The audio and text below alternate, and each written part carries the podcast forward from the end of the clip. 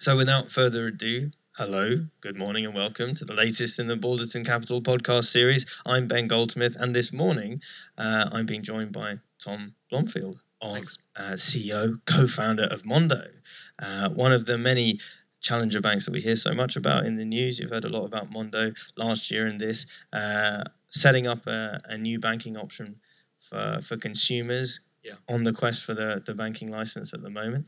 So you're not one year old yet, is that correct? We're coming up to our first birthday um, in February. February. Oh, so, wow. So we're very close to your birthday. Do you have a date in February that is your. I think we, I, I can't remember what we picked. Something like the 18th of February, or Now it's officially the 18th. Just to just to just to put it out we there. decided on it now. Yeah. Yeah, on the 18th. It's a Uh, I'll- particular bar we uh, we founded the company in more or less. Um, so we're going back to that bar on a year later. oh, fantastic! Which bar? It's Ask for Janice on uh, Smithfield Market. Fantastic. So the good people have asked for Janice on the 18th. Please supply uh, the Mondo team with a birthday cake. Gin. and lots of gin. Yeah, at least one free round. Uh, They, they very much deserve it. Um, people are sitting up and taking notice of Mondo. If you just Google Mondo, Mondo Challenger Bank or similar, there's quite a few good pieces of journalism already who are getting quite excited, like the Wall Street Journal piece I, I, I read just before. Yeah, I mean, why do you think that is? Why are people uh, having their eyebrows raised so much by, by a new entrant into the banking space? I mean, we're we're surprised and delighted, really. Um, I think it's certainly fintech is a hot area. Challenger banks is a hot area. Um, people are, especially in 2015, were interested in talking about it. I think what sets us apart slightly is our, as a company, our willingness to talk openly about what we're doing. You know, you ask some of the other uh, uh, people in the space, and it's very much sort of, you know, wait and see, or it's ready when it's ready. We'll take the opposite approach. You know, we don't have all of the best ideas, all of the answers straight away. So we'll build something small, MVP, if you will, put it out there and see how people react. And then use that to iterate and improve. So hopefully, when we are ready as a, a full bank with a license, um, the product will have iterated, you know, been iterated upon so many times it will be superb. Hopefully, um, And what is it that you're yeah, what is it that you're very openly offering to consumers? Is it just the current account or are there other products as well? So that's an interesting question. It's just a current account, although if you ask a, a banker about that, they have a very, very narrow conception of what a current account is. You know, it's it's a list of credits and debits on a st- on a paper statement you get once a month, and that's it. And sort of reductively, that is true. You know, we're not offering other financial products. We are, we will offer uh, an overdraft. Sort of, it's the amount below zero until you're paid effectively of your current account. But we won't offer mortgages or um, or you know things like that. But to to sort of reduce the current account to just a list of credits and debits is is missing a huge uh, chunk of the pie. So it's all of the data around that spend, whether it's your geolocation or the receipt data or guarantees or loyalty or even who you are with when you bought that meal in the restaurant. So it's all of that data and then the functionality you can build on top of that. So it's things like sending money to friends, splitting bills, um, doing your tax returns, filing expenses, all of those things that are around the current account. That's what we're focusing on. So you're making the current account a far more useful thing. Because I, I don't ever think, I suppose, of using my current account No, exactly. somewhere where my money is Exactly. or isn't.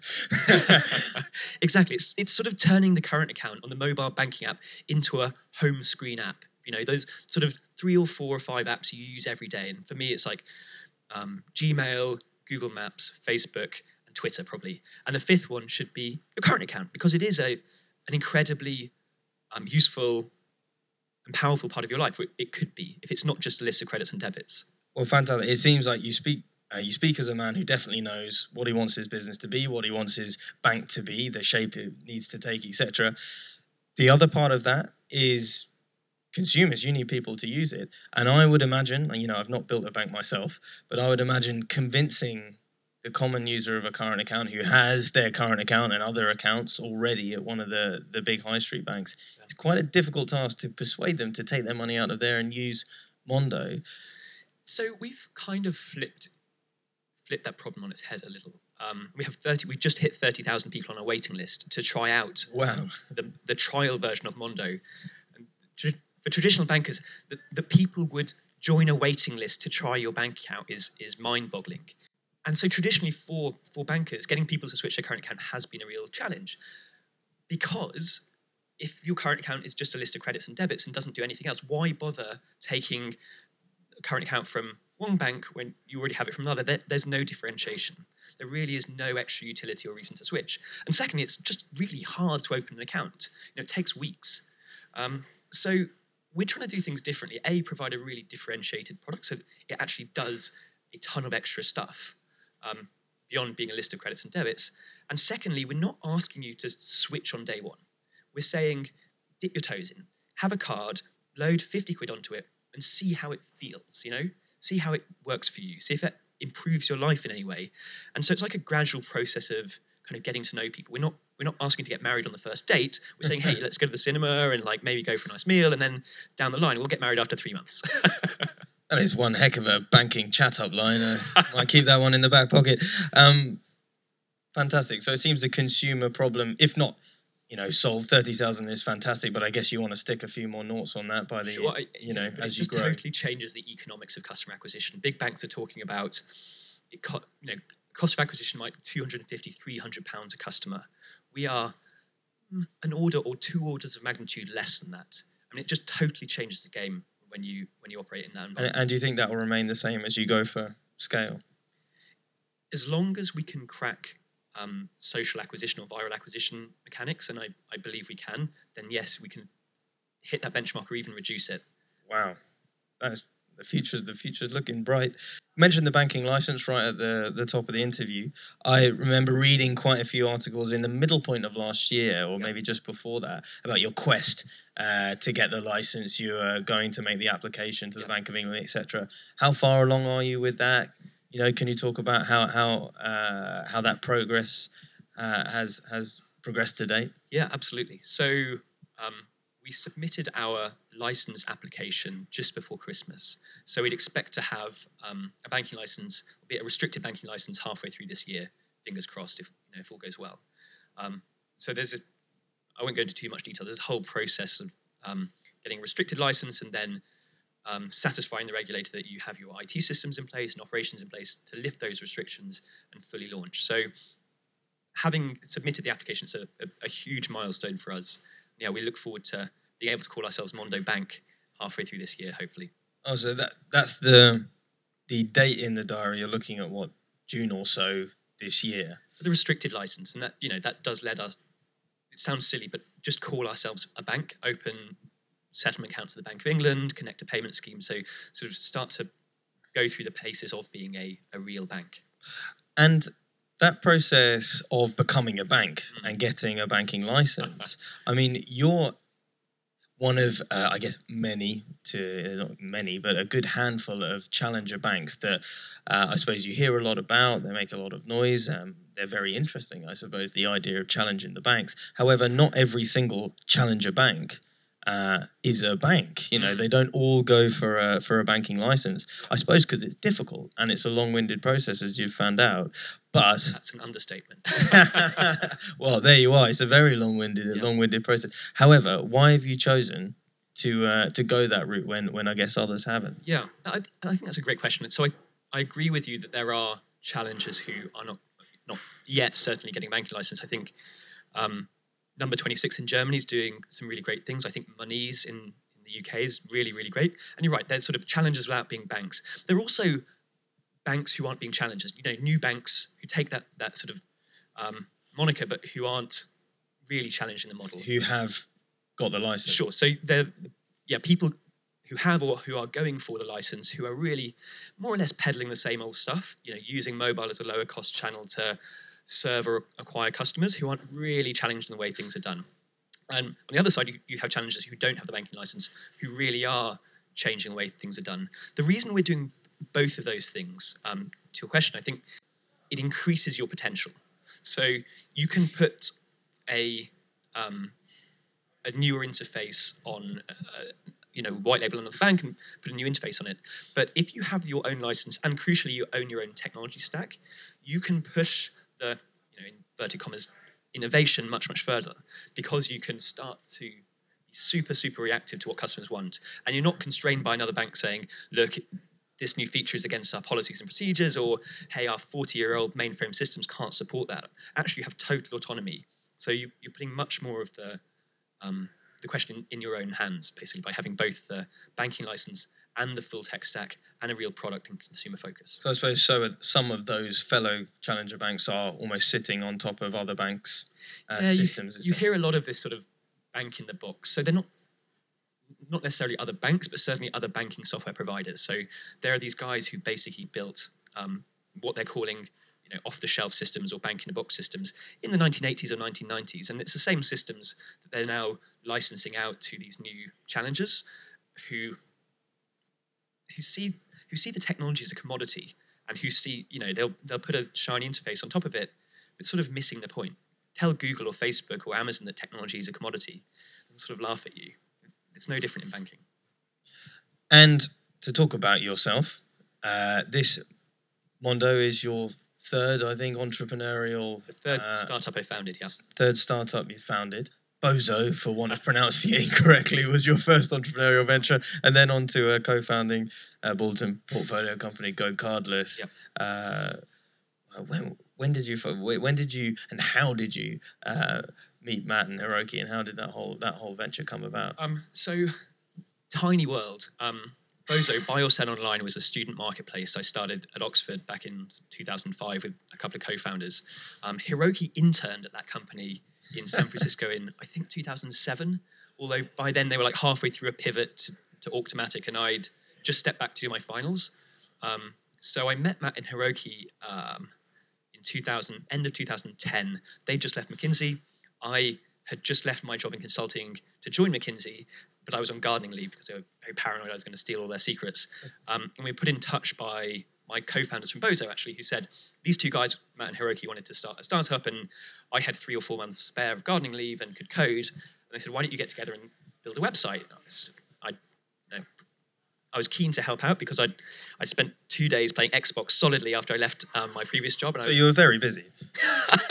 I was so so like I was sitting on my sofa thinking I cannot do this for three months. I've got to do something. um, so I was going to either write a book or um, they said you know come and build this this website with us. It'll be fun.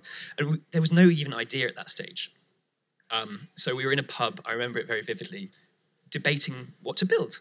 And I really, really wanted to build a, a dating startup. I really passionately wanted to. And It was a, a terrible idea, and they managed to talk me out of it. And instead, we started a Dating startups never go well, right?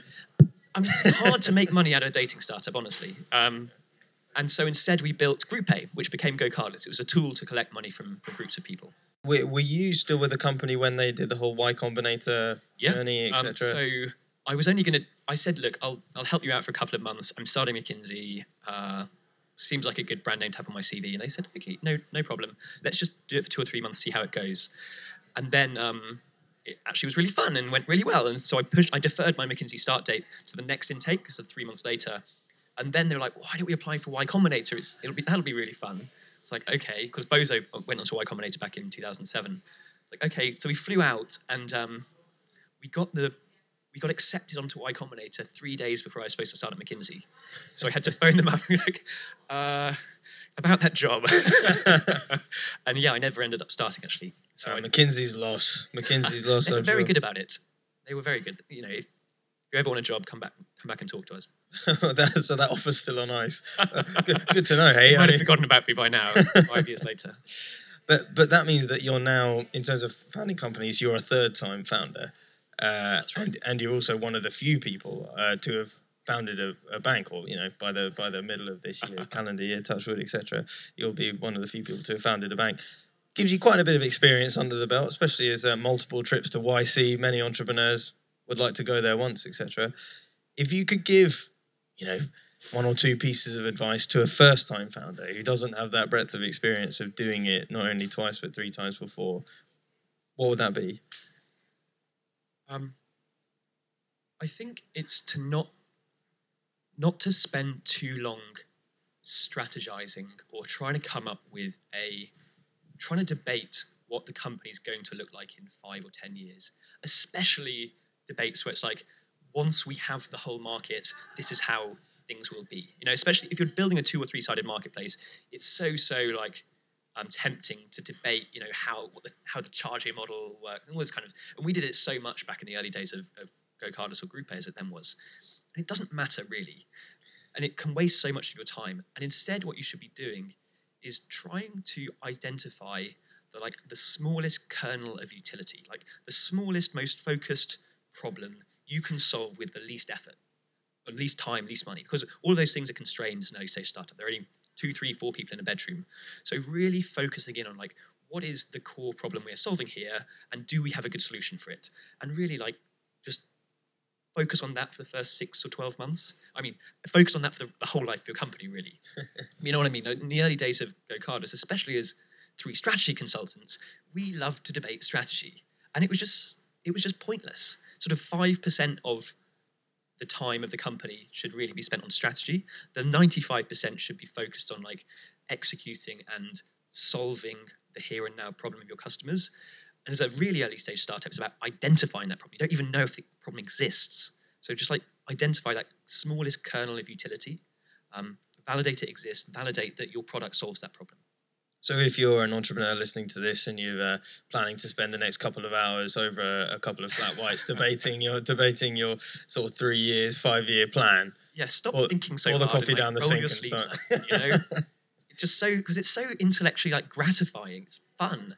It's like no, like it's a slog of just like the hard work to get the idea off the ground.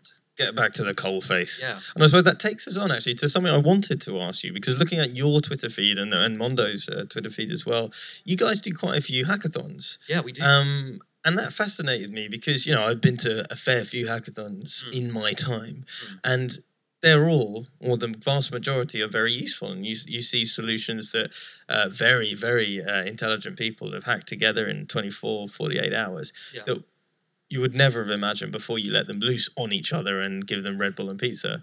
I mean, and it is quite, I guess, even more fascinating to see a bank, you know, a, a- bank doing a hackathon because you're dealing with people's money, you're dealing with uh, solutions that are intrinsically linked to people's finance. Yep. What I want to know, I guess, is are those hackathons useful? Have you had ideas come out of those hacks that uh, that will affect the Mondo product suite? And I guess why'd you start doing them in the first place?